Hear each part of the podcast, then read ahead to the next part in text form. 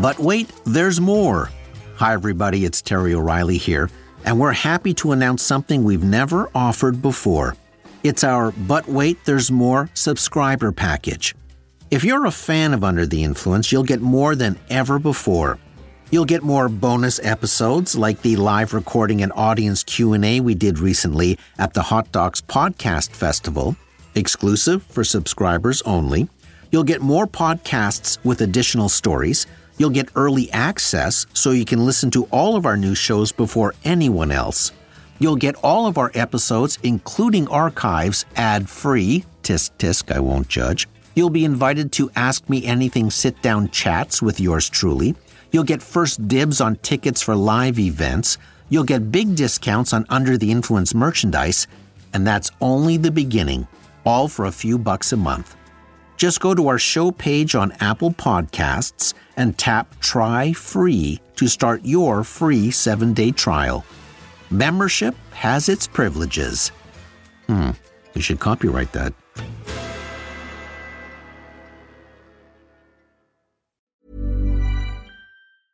Small details are big surfaces, tight corners are odd shapes, flat, rounded, textured, or tall. Whatever your next project, there's a spray paint pattern that's just right. Because Rust-Oleum Custom Spray 5 in 1 gives you control with five different spray patterns. So you can tackle nooks, crannies, edges, and curves without worrying about drips, runs, uneven coverage, or anything else. Custom Spray 5 in 1. Only from Rust Life is full of what ifs. Some awesome, like what if AI could fold your laundry? And some, well, less awesome. Like what if you have unexpected medical costs? United Healthcare can help get you covered with Health Protector Guard fixed indemnity insurance plans. They supplement your primary plan to help you manage out of pocket costs. No deductibles, no enrollment periods, and especially no more what ifs. Visit uhone.com to find the Health Protector Guard plan for you. Hey, I'm Ryan Reynolds. Recently, I asked Mint Mobile's legal team if big wireless companies are allowed to raise prices due to inflation. They said yes. And then when I asked if raising prices technically violates those onerous two year contracts, they said, What the f are you talking about, you insane Hollywood ass? So to recap, we're cutting the price of Mint Unlimited from $30 a month to just $15 a month. Give it a try at mintmobile.com slash switch. $45 up front for three months plus taxes and fees. Promo for new customers for limited time. Unlimited more than 40 gigabytes per month. Slows. Full terms at mintmobile.com. Hi, everybody. This week, we're sending you a bonus episode. It's from our sister podcast called We Regret to Inform You, the Rejection Podcast. In every episode, we tell the stories of people who faced debilitating career rejection, then somehow they overcame all the obstacles to achieve amazing success.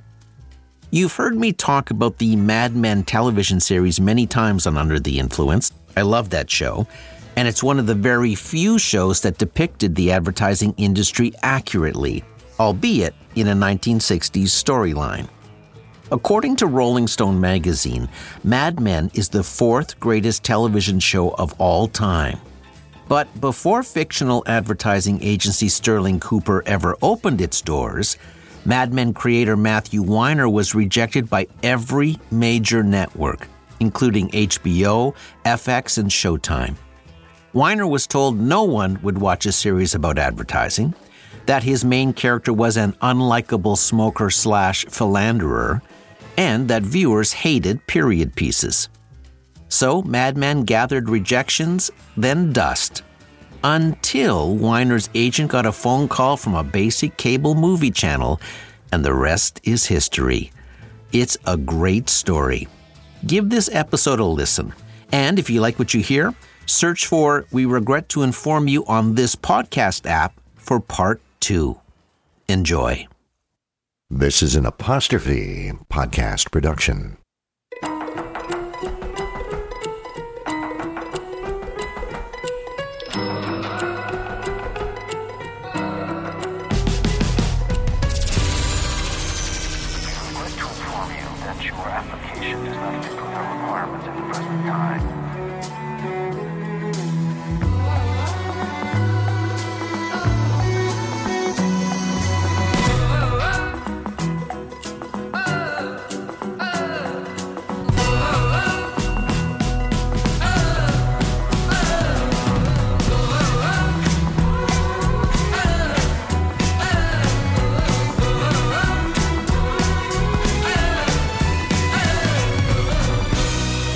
Is We Regret to Inform You, the Rejection Podcast.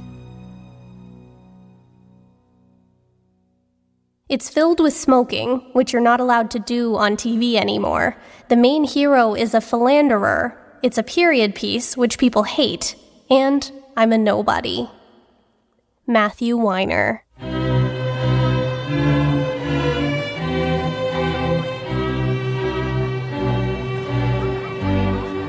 Thirty-two years ago, the University of Southern California Film School's class of 1990 crossed the commencement stage, and the latest crop of green filmmakers, master's degree in hand, spilled onto the streets of Hollywood. The youngest under a graduation cap that day was a 25 year old named Matthew Weiner. When Weiner looked around the room, he realized he stood out from his fellow graduates. He had fewer miles on his odometer, and he felt behind. Unlike his classmates, he hadn't been shooting home movies on an 8mm camera since age 7. No, he had spent his college years thinking he'd become a poet and chose postgraduate film school in a moment of quarter life panic. For his final assignment, Weiner and his classmates had presented theses in the form of 20 minute films. Weiner figured it was a tall order to arc a narrative film in just 20 minutes, so he opted for a different genre entirely documentary. Having grown up in Los Angeles, he'd become quite accustomed to watching paparazzi congregate around the city's hotspots. So he decided to turn the cameras on them for a change and take a closer look at the cost of fame. But he kept it light and even funny. He presented his documentary to the class, and the head of the program said it wasn't his best work. But undeterred, Weiner entered his thesis into USC's Mini Film Festival.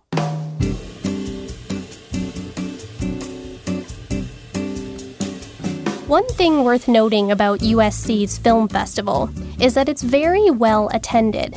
Industry folk often buy tickets as a means of scouting fresh talent. And interestingly, of all the movies, including the narrative films, Weiner noticed his documentary was getting the most attention. He says it helped that a doc about paparazzi featured a handful of movie stars in the background. So, to Weiner's utter surprise, following the screening, he was approached by producers, agents, and studio executives. It seemed everyone wanted his phone number, wanted to take him to lunch, wanted a copy of his documentary. Suddenly, Weiner realized laid out in front of him was a new life plan. He would pivot from poetry to script writing, spend his days writing movies and documentaries, drumming up interest, and selling those scripts, leveraging the amazing connections he'd already made. But within three months, Weiner says all that excitement and buzz around his work fizzled out. The phone stopped ringing and all his prospects that had become the envy of his fellow graduates disappeared.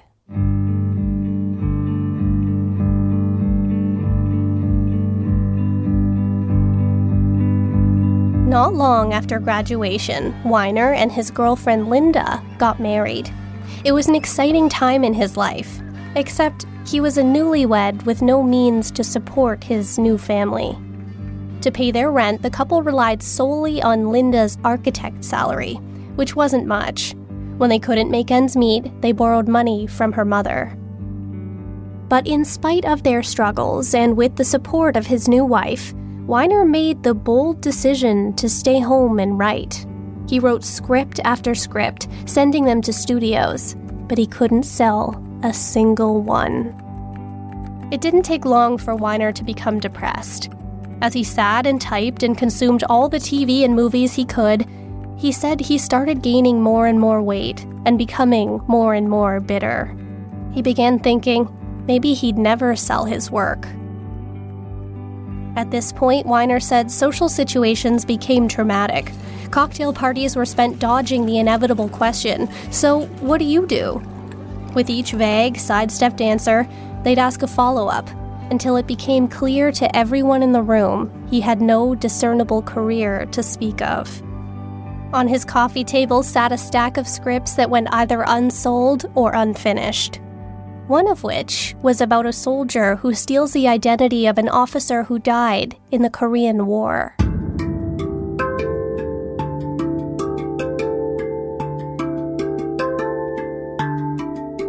A few years passed since Weiner graduated USC, and his wife Linda gave him a nudge.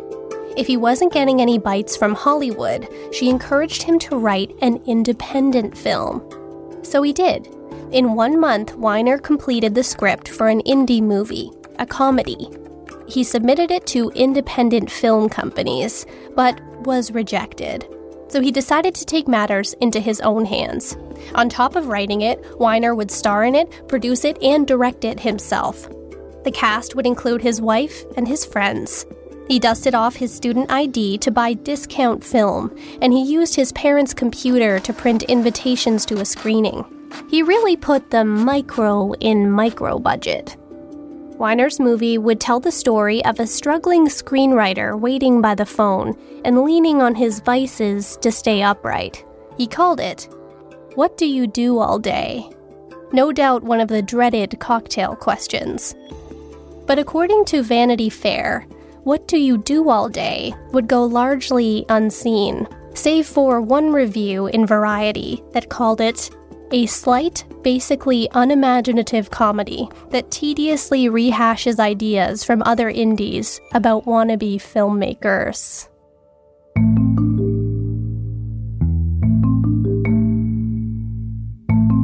Regardless of the outcome, Weiner says making his independent film bought him another 10 years in the business. Not because it offered him opportunities or earned him a career, but because it affirmed his passion and reignited his spark. Weiner got himself a series of odd industry jobs.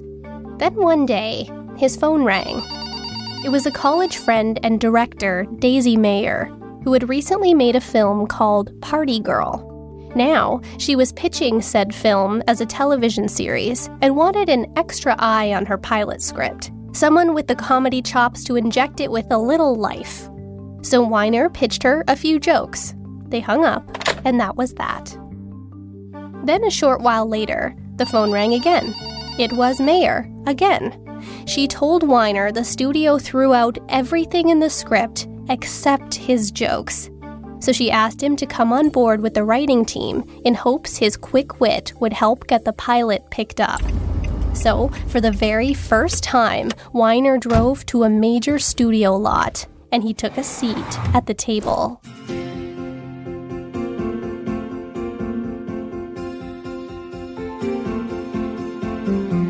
In the Party Girl writer's room, Weiner learned how it felt to come up with the perfect joke and how to foster a safe environment to toss out bad ones. It was fast paced and fun, and most importantly, Weiner says he was good at it. The Party Girl pilot was picked up and aired on September 9th, 1996. But by October of that year, the network pulled the plug. It was canceled after just four episodes. Suddenly, Weiner was jobless yet again, but there was one marked difference this time. Working on a TV show for only three months, despite starting on the very bottom rung of the television ladder, actually paid. Turns out there was money in TV, enough to cover the bills while he searched for his next gig. But little did he know, while he furiously scribbled spec scripts, word had traveled around town there was a guy who had been hired to write on a sitcom with zero previous television experience who was really good at punch up, meaning he could sharpen a script with energy, one liners, and cultural references. That guy was Matthew Weiner, and suddenly he started getting calls.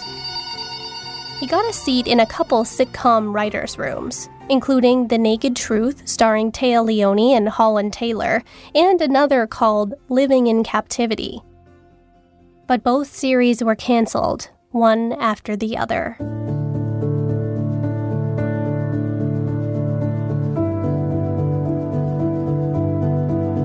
Weiner started making himself available to write for pilots for free. He figured it was good experience. If one got picked up, he'd be in on the ground floor. And if nothing else, the people in the room, who very well may go on to write for successful series, could see that he would make a decent person to spend time with on a sitcom schedule, aka 12 plus hours a day. And that's when he landed a gig on a new sitcom called Becker. Becker was a 1998 CBS comedy starring Ted Danson as Dr. John Becker, a talented but perpetually irritated Bronx GP who loves his patients and not much else. The series aired on prime time, right after Everybody Loves Raymond, and it became a top 20 show, running six seasons. For Weiner, Becker was an illuminating experience. He later said in an interview with the Television Academy that it was there he learned the right actor can pull off an unlikable character. He learned he brought more to the table than just punch up. He learned to mourn the great lines that ended up in the garbage. He learned what it felt like to work full time in television and make a good living. But the biggest lesson he learned was that he was miserable. Weiner had landed in television by accident, then in sitcom by chance. He should have been on top of the world, writer on a hit series, but he wasn't. He had the crushing realization that if this was his future, it would be a long life. He loved writing. He loved the energy of a writer's room. He relished the challenge of shaping a complex story. But he needed to write something he was interested in something that didn't largely end up on the cutting room floor, something that met the standards he'd set for himself.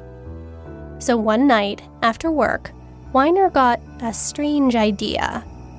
What if he wrote a period piece set in the 50s or 60s?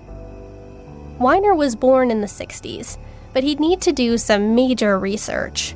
So he hired a freelance researcher to do a little digging on mid century America and the first batch he got back was about the crisis in cigarette advertising in 1960.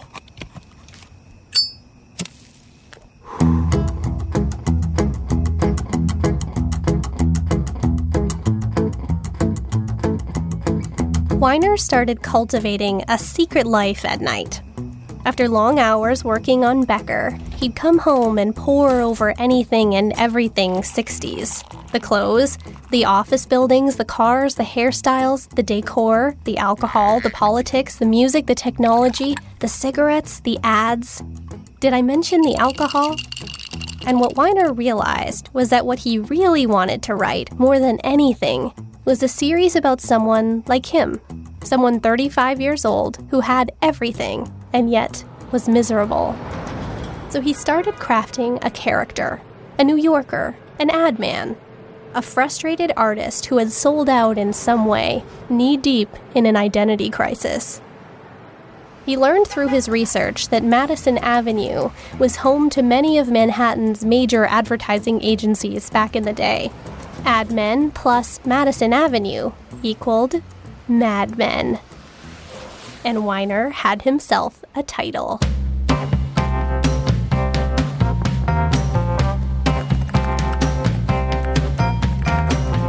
Weiner molded his idea for months.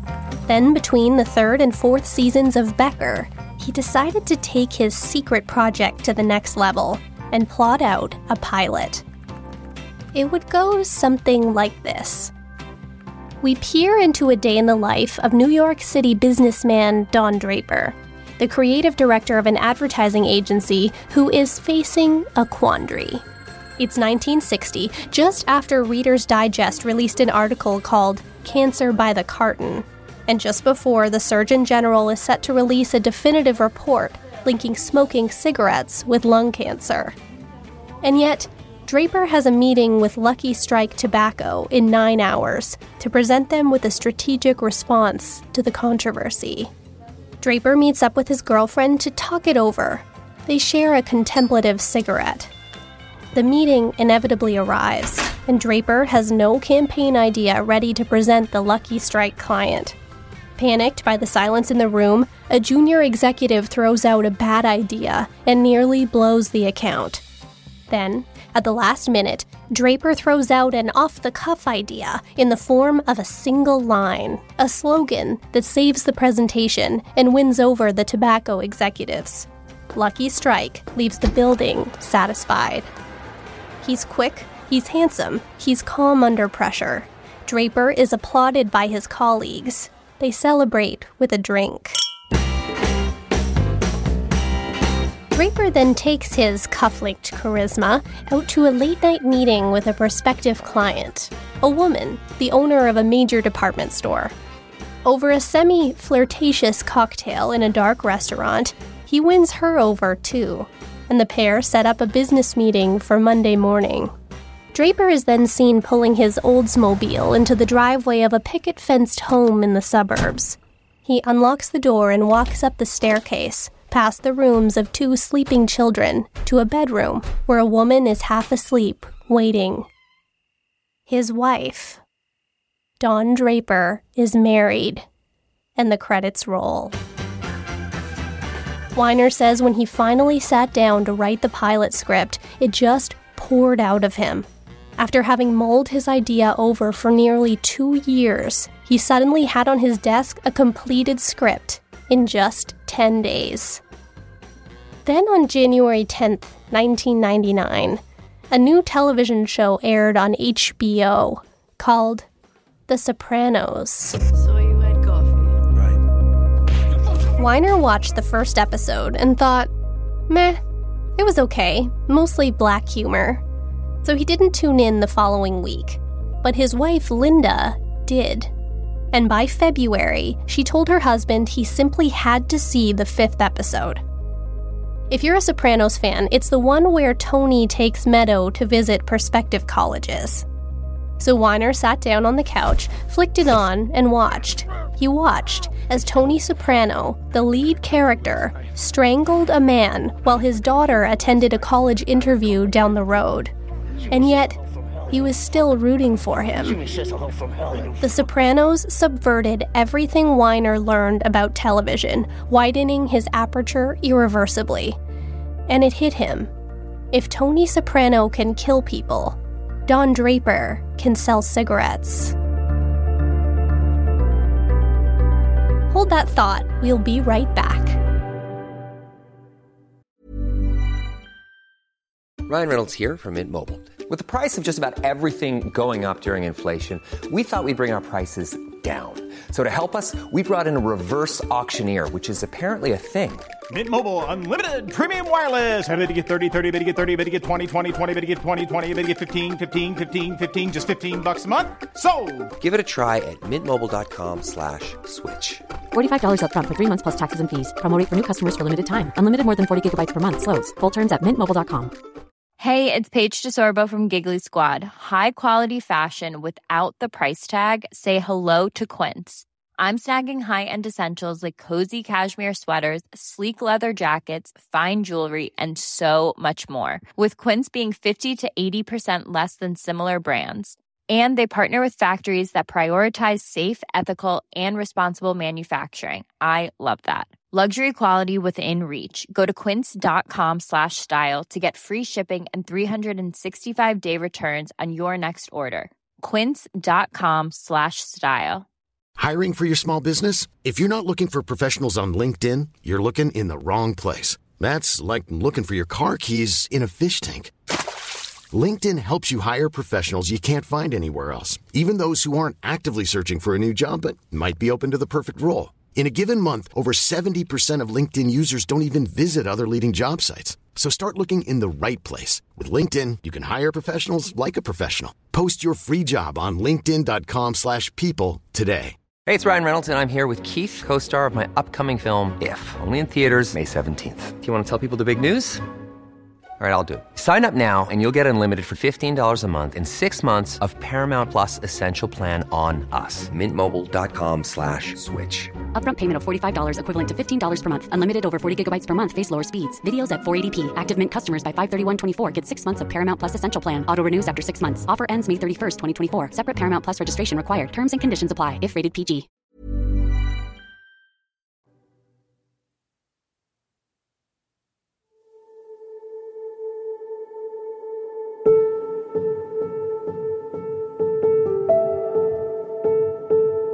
Weiner said if no one ever got his pitch, if no one ever bought his script, if no one put Mad Men on television, at least he had something that proved to himself that he could write. He'd created his dream job. The only question was whether the powers that be would let him do it. He'd worked his way up to supervising producer on Becker. But one day, Weiner decided he couldn't do it anymore, and he left the series. He says if he stayed, it would have killed him. So, with his wife's support, Weiner walked away from steady income on a successful sitcom. Now, he was unemployed. He said, worst case, he'd get a job at a local video store. Best case, he'd get Mad Men under the right nose. So Weiner signed with a talent agent. He gave his pilot over to the agency, and as Weiner tells the story, they had zero interest in it. They didn't even read it for three or four months.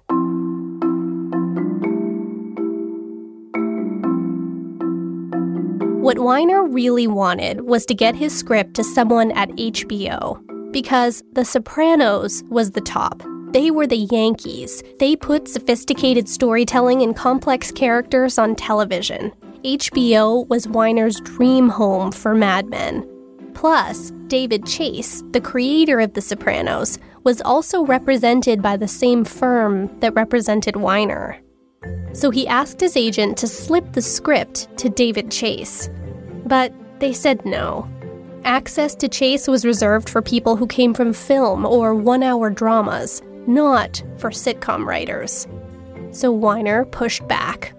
At this point, he had no choice but to put his foot down. He was a successful writer, so he gave his agent an ultimatum.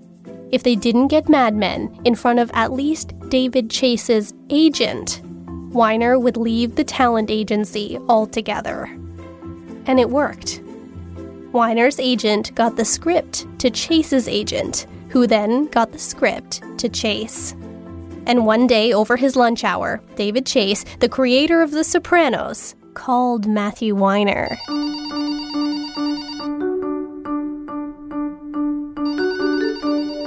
Chase wanted to chat through Weiner's pilot.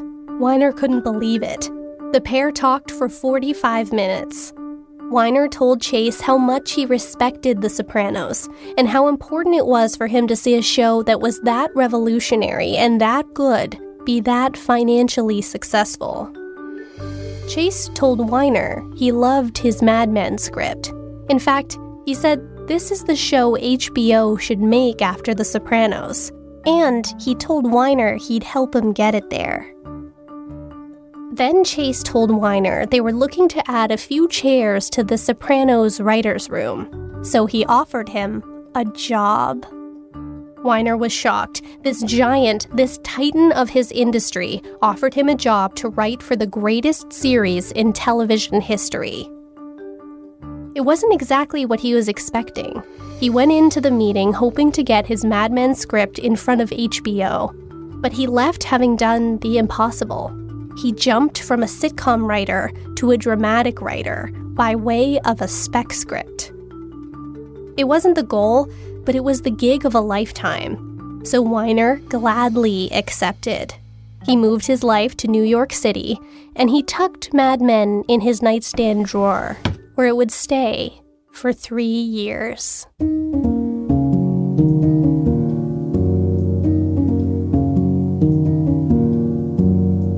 Weiner officially joined The Sopranos in its fifth season. He was terrified. The Sopranos writer's room reeked of intimidation and competition. As Weiner tells the story, most writers on the series didn't stay long, and because of that, a lot of the staff was hesitant to get to know him. What was the point if he'd be gone tomorrow? He rewatched every episode of the series until it was time to submit his own. He waited anxiously for feedback. Then, come the end of the week, he was summoned to Chase's office. On what felt like a mile long hallway to the boss's door, Weiner passed another writer walking in the other direction. They were carrying a box containing what used to be their office. To Weiner's surprise, Chase was enthusiastic about his script, something he'd later learn was not a given. Chase wouldn't be enthusiastic about every one of Weiner's scripts, but enough that he kept him on board for the entirety of the fifth season, then the sixth, until Weiner worked his way up to executive producer. Weiner says he learned invaluable lessons watching Chase run a team. How to break down episodes and skeleton story arcs, how to trust the intelligence of the audience, how to decide where to and not to push viewers, how to subvert genre, humanize even the most awful characters, and how to tell subtle stories. Soon, The Sopranos reached its final season, and now Weiner had the chops, the reputation, the leverage, and the confidence to dust off his Mad Men script. At this point, his HBO connections were vast. It was a natural fit, so Weiner reached out to the network to set up a pitch. But no one at HBO would pencil him in. He could not get a meeting at the very company he worked for.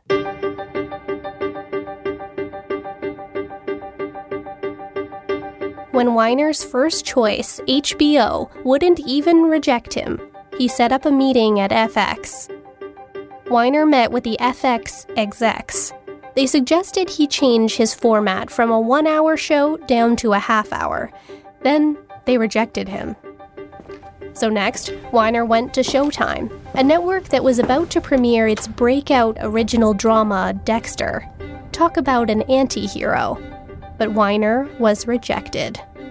Weiner says the consensus was they didn't like the fact the premise hinged on the characters smoking, that it was about the niche world of advertising, that the characters were all so unlikable, that it was period, which Weiner was told people hated, and that the plot was, quote, too abstract.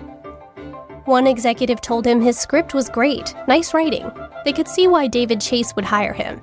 Then they proceeded to ask Weiner, So what do you actually want to do? But this was it. This was 52 pages worth of what he actually wanted to do. But they told him the premise of Mad Men wouldn't interest anyone.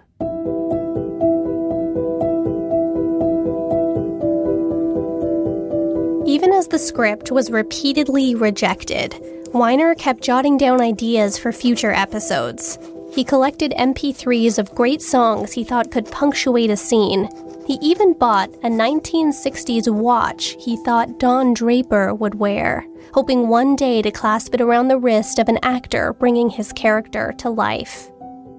Weiner says he knew the script by heart. He carried it in his bag every single day for years, he says if you sat next to him on a plane at that time, he would have shown you the script for Mad Men and asked you to read it, or talked you through the idea at length. In his lowest moments, Weiner's wife Linda reminded him of how good his script truly was. She told him he just hadn't found the right home for it yet, and encouraged her defeated husband to persist despite the door slams. How could his script be so problematic if it's what got him a job on The Sopranos? So David Chase decided to help Weiner win over HBO. True to his word, he approached the network and gave Mad Men and Weiner his stamps of approval, handing top network executives the Mad Men script himself. So they finally gave it a read. HBO was interested, but under one condition only if David Chase came on board as executive producer. They had a history with Chase. He created the series that earned them the status as one of the most respected television networks, and, at that point, 16 Emmys. Chase says he was very tempted. But after nearly six full seasons of The Sopranos, not to mention going all the way back to the Rockford Files decades before that, he was done with weekly television. Their rejections compounded one another. Weiner felt embarrassed, delusional.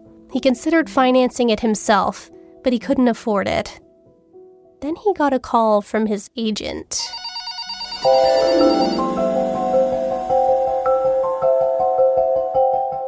An executive at AMC contacted Weiner's talent agency, asking if they knew of anything interesting lying around for AMC to take a look at.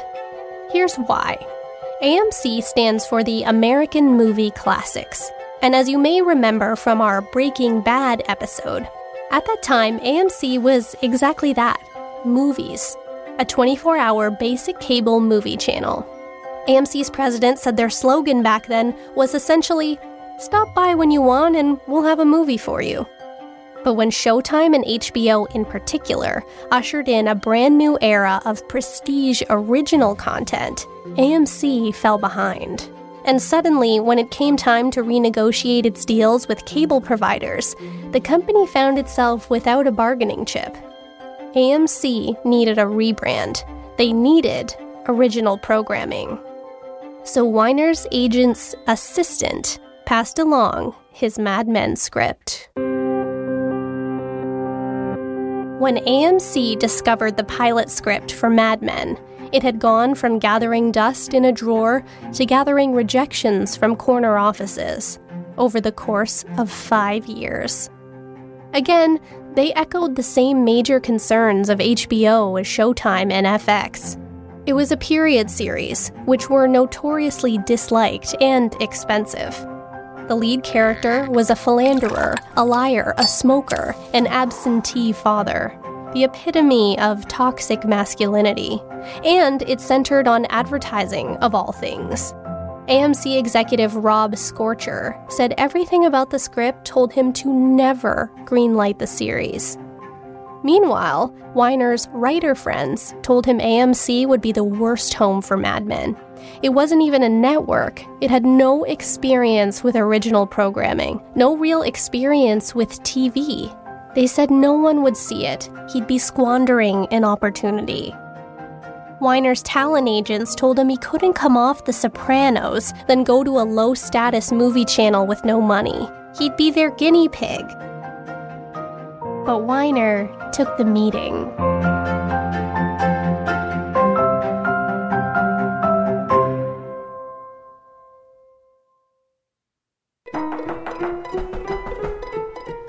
In our next episode, Mad Men finds a home that can't find financing. A struggling unknown actor named John Hamm auditions for the lead and goes to the bottom of the list. Christina Hendricks' agent drops her for accepting the pilot, and Matthew Weiner writes a whole new story. Join us next time for Rejecting Mad Men Part 2.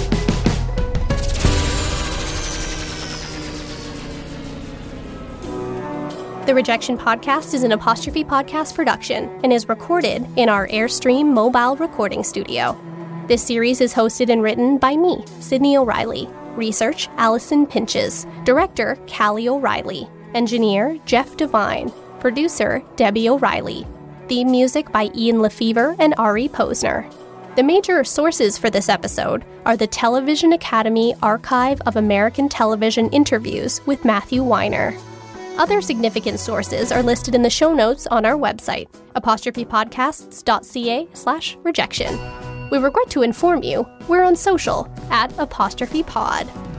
If you enjoyed this episode, you might also like Rejecting Breaking Bad from Season 2. Rate and review this podcast wherever you like to listen, and while you're there, let us know of any rejection stories you'd like to hear. This series is executive produced by career admin Terry O'Reilly. See you next time.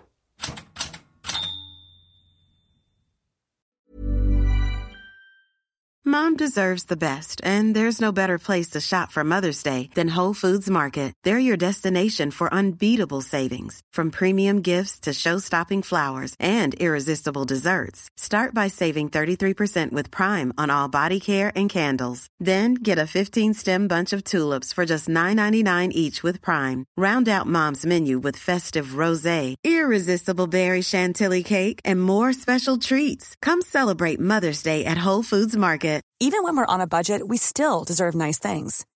Quince is a place to scoop up stunning high-end goods for 50 to 80% less than similar brands. They have buttery soft cashmere sweaters starting at $50, luxurious Italian leather bags, and so much more. Plus, Quince only works with factories that use safe, ethical, and responsible manufacturing. Get the high-end goods you'll love without the high price tag with Quince. Go to quince.com slash style for free shipping and 365-day returns. Mom deserves the best, and there's no better place to shop for Mother's Day than Whole Foods Market. They're your destination for unbeatable savings, from premium gifts to show-stopping flowers and irresistible desserts. Start by saving 33% with Prime on all body care and candles. Then get a 15-stem bunch of tulips for just $9.99 each with Prime. Round out Mom's menu with festive rosé, irresistible berry chantilly cake, and more special treats. Come celebrate Mother's Day at Whole Foods Market. This message comes from BOF sponsor eBay. You'll know real when you get it. It'll say eBay Authenticity Guarantee. And you'll feel it. Maybe it's a head turning handbag, a watch that says it all, jewelry that makes you look like the gem, or sneakers and streetwear so fresh every step feels fly. eBay gets it. So look for the blue check mark next to that thing you love and be confident that every inch, stitch, sole, and logo is checked by experts. With eBay Authenticity Guarantee, you can trust that feeling of real is always in reach. Ensure your next purchase is the real deal. Visit eBay.com for terms.